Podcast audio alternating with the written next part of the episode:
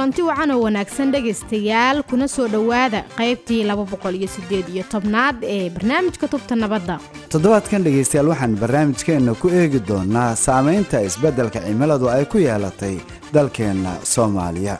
Waxaa barnaamijka marti noogu ah xasan cabdirasaaq axmed oo ah madaxa mashruuca yaraynta isticmaalka dhuxusha ee hay'adda u n d b soomaaliya. Iyadoo sidoo kalena uu barnaamijka nagala qaybgeli doono agaasimaha guud ee waaxda arrimaha bay-ada ee xafiiska ra'iisul wasaaraha ee xukuumadda federaalk ah ee soomaaliya axmed yuusuf axmed. Waxaa barnaamijka idinla socodsiin doonaa fadxi maxamed axmed iyo anigoo ah cali maxamed guutaale. Hase yeeshee dhegaystayaal inta aynaan gudagelin barnaamijkeenna ballan si kooban u eegno. Saameynta isbeddelka cimiladu ay ku leedahay nolosha dhammaan ummadaha caalamka oo dhan barnaamijka horumarinta ee qaramada midoobay ee u n d b ayaa waxa uu dhowaan soo saaray warbixin uu kaga hadlayo xaaladda isbeddelka cimilada caalamka saameyntiisa iyo waxa ay tahay in la sameeyo si wax looga qabto saameynta taban ee isbeddelka cimiladu ay ku yeelatay adduunkan aan ku noolnahay waxaa warbixinta lagu xusay in marka la eego taariikhda horumarka aadanaha uusan jirin dal horumar ku tallaabsaday isagoon culays saarin meeraha aan ku noolnahay tusaha horumarka aadanaha human development index ayaa wuxuu horumarka dalalka ka eegi jiray tayada nidaamyada caafimaadka waxbarashada iyo heerka nolosha. Hase yeeshee waxaa hadda tusayaashaas lagu soo kordhiyey laba dhinac oo kale ah carbon dioxide-ka dalku uu soo saaro iyo tusaha agabka ceeriin ee uu dalku isticmaalo. Warbixintan ayaa hogaamiyaasha caalamka uga digtay horumarka aadanuhu inuu joogsan doono haddii aan la yareyn culayska lagu hayo adduunka dabiiciga ah. Isbeddelka cimilada dalalka uu saameynta toban ku yeeshay ayaa waxaa ka mid a dalkeena soomaaliya gaar ahaana marka aan eegno abaaraha daadadka duufaanta iyo xaalufka dhirta iyo deegaanka iyadoo sidoo kalena ay xaaladdu kaga sii darayso maadaama ay saameynayso daaqa xoolaha kaas oo ah midka ay ku tiirsan tahay nolosha bulshada. Sidaas darteed waxaa muhiim ah in qof kasta inta uu awoodo uu wax ka qabto ilaalinta bay-ada aad buu u mahadsan yahay guutaaley hase yeeshee aan ugu horeyn barnaamijkeena ku bilaabo agaasimaha waaxda bay-ada iyo isbeddelka cimilada ee xafiiska ra'iisul wasaaraha xukuumadda federaalk ee soomaaliya axmed yuusuf axmed. Waxaana uu ugu horeyn axmed ka jawaabayaa su'aal ku saabsan saameynta soomaaliya uu ku yeeshay isbeddelka cimilada. Isbeddelka cimiladu wuxuu ku leeyahay saameyn aada iyo aada u baan oo kala duwan ayuu ku leeyahay dalkeena soomaaliya saameyntaasi waxay taabataa ama keentaa qaybo kala duwan baa kahosgaraya haddaan ku bilaabo qaybta koowaad oo saameynta tan isbeddelka cimiladu ay ku leedahay dalkeena waxaa ka mid ah in heerkulka dalku kontonkii sano u dambeysay uu aada u siyaadayey taasoo hadda la qiyaasay ilaa iyo one point zero centigrade uu siyaaday waxyaabaha kaloo lagu garan karo waxaa ka mid ah xilliga roobka. Xilliga roobka waxay dalka inuu aad iyo aad u hoos maray oo aad hoos aad iyo aad weyn uu ku yimaaday taasoo ay keentay isbeddelka cimilada. Waddankeena waxaad ogtihiin waa kulayl waxyaabo badan baana hadda waddankeena saameeyey oo waxaad arkaysaa in waddamada sanadii u dambeeyey problemyada dayrtu di'i jirtay ama gugu di'i jiray aysan diin oo isdaba maraanin oo waddankan dryland uu yahay marka hadduusan diin dhibaato weyn ayaa ka dhacaysa. Waxaa lagu garan karaa heerkulka sagan kuu sheegay oo aad iyo aad u siyaaday waxaa lagu garan karaa roobka xilliguu di'i jiray isagana isbeddel weyn uu ka muuqdo. Waxaa kaloo lagu garan karaa abaaro aad baaxad weyn u dabaylo kala duwan oo ka dhacay dalka. Waxaa kaloo ku garan karnaa webiga shabeelle iyo jubba oo daadadkan iyo iska socda fatahaadahan iska socda. Waxaa kaloo ku garan karnaa oo ah baddii heerka ay joogtay waa ka soo ka soo kacaysa. Hadda meelaha xeebaha haddaad tagtid waxaad arkaysaa soomaaliya xeebaheeda haddaad tagtid in wax weyn oo badda ay iska bedeleen oo magaalooyinkii guryihii xeebaha u dhowa hadda ay xeebtu aad ay u soo gelayso. Marka iyadana waa cillad kale oo runtii saameyn weyn ku leh. Marka waxaasoo dhan ka mid ah saameynta isbeddelka cimiladu ku leedahay. Maxay yihiin siyaasadaha iyo qorshayaasha ay dowladda federaalk ah ee soomaaliya ay diyaarisay si wax looga qabto isbeddelka cimilada? Dowladda soomaaliya sidaan kuu sheegayba hortay labadii sano u dambeysay waxaan ka shaqaynaynay inaan legal frameworkska ama waxaan loo yaqaanay shuruucda hadday noqoto isbeddelka cimilada iyo hadday noqoto arrimaha deegaankaba inaan soo saarno qorno siyaasad iyo istaraatiijiyad midaysan oo looga hortegayo arrimaha isbeddelka cimilada. Waxaan soo saarnay siyaasad la yiraahdo national climate change policy oo ah siyaasadda isbeddelka cimilada. Dhammaan consultationskii ama la tashiyadii loo baahnaa waa soo samaynay maamul goboleed oo dhan way ka qayb galeen. Golaha wasiirada ayaa u gudbinay. Ujeeddada koowaad ay leedahay waxa weeyaan sidii loosu diyaarin lahaa oo looga jawaabi lahaa dhibaatada ay isbeddelka cimiladu ay ku leedahay dadkeenna taasoo ah in la xoojiyo kor loo qaado in laga shaqeeyo fulinta in la sameeyo mashaariic kala duwan ama howlo kala duwan ee ah markii dhibaato dhacdo isbeddelka cimilada sidii looga qayb noqon lahaa loo yareyn lahaa saamaynta isbeddelka cimiladu ay keento. Ujeeddada guudna waxa weeyaan sidii dhaqaale loo gelin lahaa horumar saamayntiisa environmentigu ay aad iyo aad ay u weyn tahay.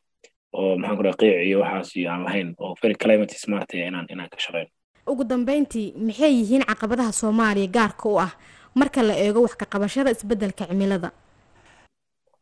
Caqabadu waa badan yihiin laakiin caqabaha soomaaliya gaar kuwa haysta iyo kuwa kaleba hadday rabaan ha isugu jiraan. Dhibaatooyin badan oo ka yimaada dhinaca dhaqaalaha iyo arrimaha bulshada ayaa lambarwanka ah. Bulshadeena waa bulsho faqri u badan. Waxaa kaloo ka mid waxa la yidhaahdo inaynaan lahayn infrastructure aad iyo aad u fiican. Wadooyin iyo dekado iyo garoomo iyo ma dhibaata dee xeebta ka dhacda maanta isla markiiba si loo gaaro malihin waad og oo waddooyinka waa burbursan yihiin ama maba jiraanba. Taasna waa caqabad weyn. Isbitaaladii waxaa kaloo ka mid a caqabadahan haysta inaynan dadkeenu aysan weli u lahayn aaladda adduunka ee casriga ah isgaarsiinta ama technologyga aynan dadkeenu aysan aqoon badan aysan jirin. Waxaa kaloo ka mid a financiga oo dhaqaalihii lagu dhan lagu hagaajin lahaa dalkeenu uu maanta ka yara hooseeyo. Sida kale dunida waxaa loo baahan yahay waxyaaba shaqooyin badan in la qabto. Markaasna dhaqaale u baahan marka dhaqaalaheenana aad buu hooseeya waxaa kaloo jirta in hay'adaha dowliga ay capacitygooda sidii la rabay aysan aysan ahayn. Marka taasna hadda sidii hore sanadii u dambeeyay hadda way soo kordhaysaa oo isbedelaysaa laakiin iyaduna waa qayb ii sheeg ee ka mid ah caqabadahaasaan kuusoo sheegay dhinaca hay'adaha dowladda dhinaca dhaqaalaha dhinaca teknolojiyadda dhinaca ii sheeg infrastructureka iyo meelaha loogu talagalay in lagula macaamilo isbeddelka cimilada iyo bulshada oo aad bulsho aad u nugula ayaa ka mid ah caqabadaha bulshada soomaaliyeed gaar ahaan haysta.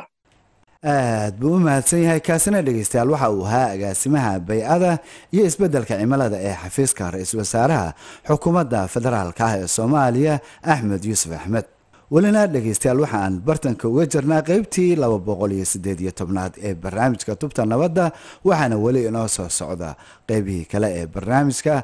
Hase yeeshee dhegeystayaal balaan markan eegno cabdirasaaq axmed oo ah madaxa mashruuca yareynta isticmaalka dhuxusha ee barnaamijka horumarinta qaramada midoobay ee u n d p soomaaliya waxaana uu ugu horeyn inoo sharxayaa qodobada ugu muhiimsan ee warbixinta ay soo saartay u n d p ee ku saabsan horumarka aadanaha walaal warbixintu waxay ka hadlaysaa horumarka uu aadanuhu sameynayo dhinacyada kala duwan ee nolosha hadday noqoto waxbarashada caafimaadka iyo horumarka kale ee noloshaba. Warbixintu waxay sheegaysaa in aadanuhu uu horumar ballaadhan oo la taaban karo uu ka sameeyey dhinacyada. Inkastoo ay weli jirto saboolnimada iyo sinaan la'aanta iyo sinaan la'aan ay weli adduunyada ka jirto waxyaabaha sanadkan warbixintu ay hoosta ka xariiqday ay kaga duwan tahay kuwii hore waxaa ka mid ah oy warbixintu sheegaysaa in horumarkan ballaadhan ee uu aadanuhu sameynayo aanu noqonayn mid waaraya. Haddii aan haddii aan wax laga qaban saameynta horumarka aadanuhu uu sameynayo uu ku yeelanayo bii'ada ama degaanka adduunyada oo dhan.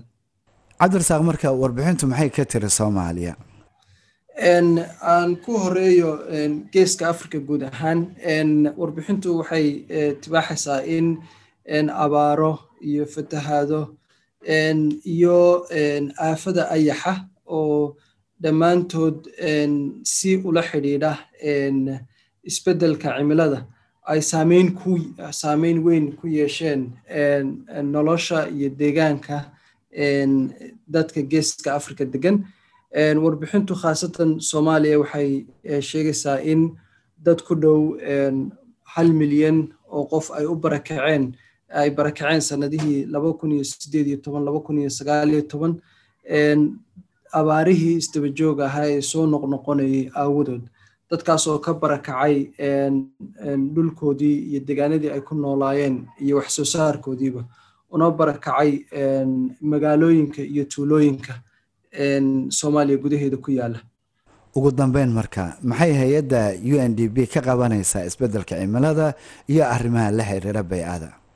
U n d b walaal waxay ka taageertaa dowladda hay'adaha kala duwan ee dowladda ha noqoto heer federaal iyo heer maamul goboleedba in la kobciyo korna loo qaado karaanka hay'adaha iyo dadka ka shaqeeya maareynta isbeddelka cimilada. Sidoo kale waxay u n d p awoodda saartaa in sare loo qaado la qabsiga iyo adkeysiga bulshooyinka nugul la qabsiga isbeddelka cimilada iyadoo kor loo qaadayo wacyigooda tababaro la siinayo la barayo siday ula qabsan lahaayeen cimilada isbeddeleysa hadday noqoto sidii ay u kaydsan lahaayeen biyaha calafka xoolaha iyo wixii la halmaala. Aad buu u mahadsan yahay. Kaasina dhegeystayaal waxa uu ahaa xasan cabdirasaaq axmed oo ah madaxa mashruuca yareynta isticmaalka dhuxusha ee hay'adda u n d b soomaaliya. Markana dhegeystayaal waa dhinacii wararka barnaamijka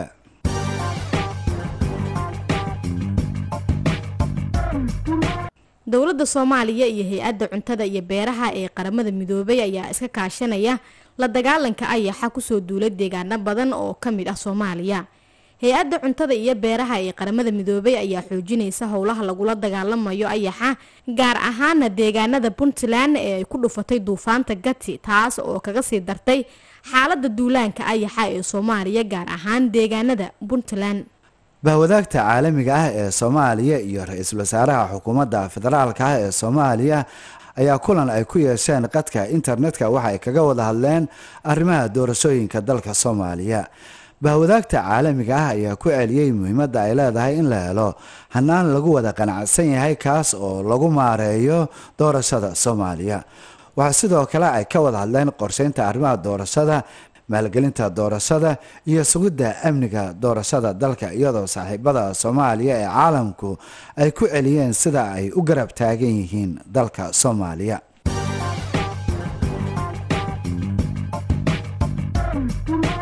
Waa tahay dhegeystayaal markana anagoo soo gaarnay qeybihii dambe ee barnaamijkeena bal aan u weecanno dhinacii maaweelada mar kale waxaa maanta stuudiya nala fadhiya libaan cabdi warsame oo inoo marin doona tix yaroo gabaya oo uu kaga hadlayo muhiimadda ilaalinta deegaanka.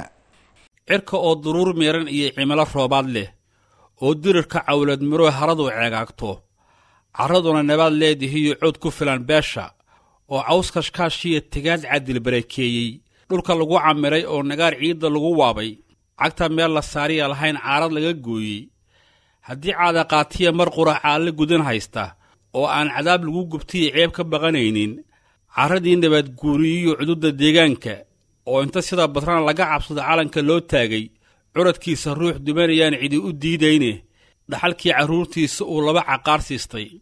Sida loogu cudurdaaray iyo cabasha yeelkeede runta loogu caalwaayey baa ii cuntami weyday.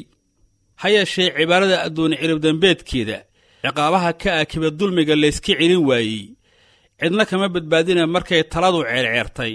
Carrada nabaadguurta iyo ceelashaan guraya xoolaha cashiyey ee cad iyo caana laga waayey carruuraha tabaalaysan iyo cudurradan baahay. Cagabararka gaajada dadkan horay u cayrtoobay. Colaadaha sokeeyihii bulshada qoloba caad raacday oo cantuga jidaal intii laysku camanjiiray camba uu can eersaday dadkii ceelka wada joogay. Dabadeedna cood aan lahayn carunka loo daadshay. Casharkan ka baranaya wixii ceebna kala gaadhay cibraqaadashiyo noogu filan caymo lagu baanto. Carrab hiiladaydiiyo tixdaan caynka ka hikaadshay inta aysan ceel yeelan baan caw ku xidhayaaye ciribgoynta geedaha ee dhirmaannimanka caadaystay. Noloshii cuddoonnada ayay ceel ku ridayaane. Waa in layska celiyaa shirkana laga cambaareeyo. Aad buu u mahadsan yahay liibaan cabdi warsame. Tixdaasi gabayga ah ee uu inoo marinayeyna waxa ay gabagabo u tahay barnaamijkeenii tubta nabadda oo ay maanta mar kale halkan idinkala socodsiinayeen cali maxamed guutaale iyo anigoo ah fadxi maxamed axmed. Fadlan noo soo gudbiya aragtiyadiinnaha adinka oo noogu soo hagaajin kara barta aan ku leenaha facebook oo ciwaankeenuna yaa tubta nabadda. Hase yeeshee waxaad hadda u diyaargarowdaan qaybtii u dambeysay barnaamijka oo ah qaybtii qadadka taleefanada adinka oo naga soo wici kara taleefan nambarada idaacadaha aad barnaamijkan ka dhageysanaysaan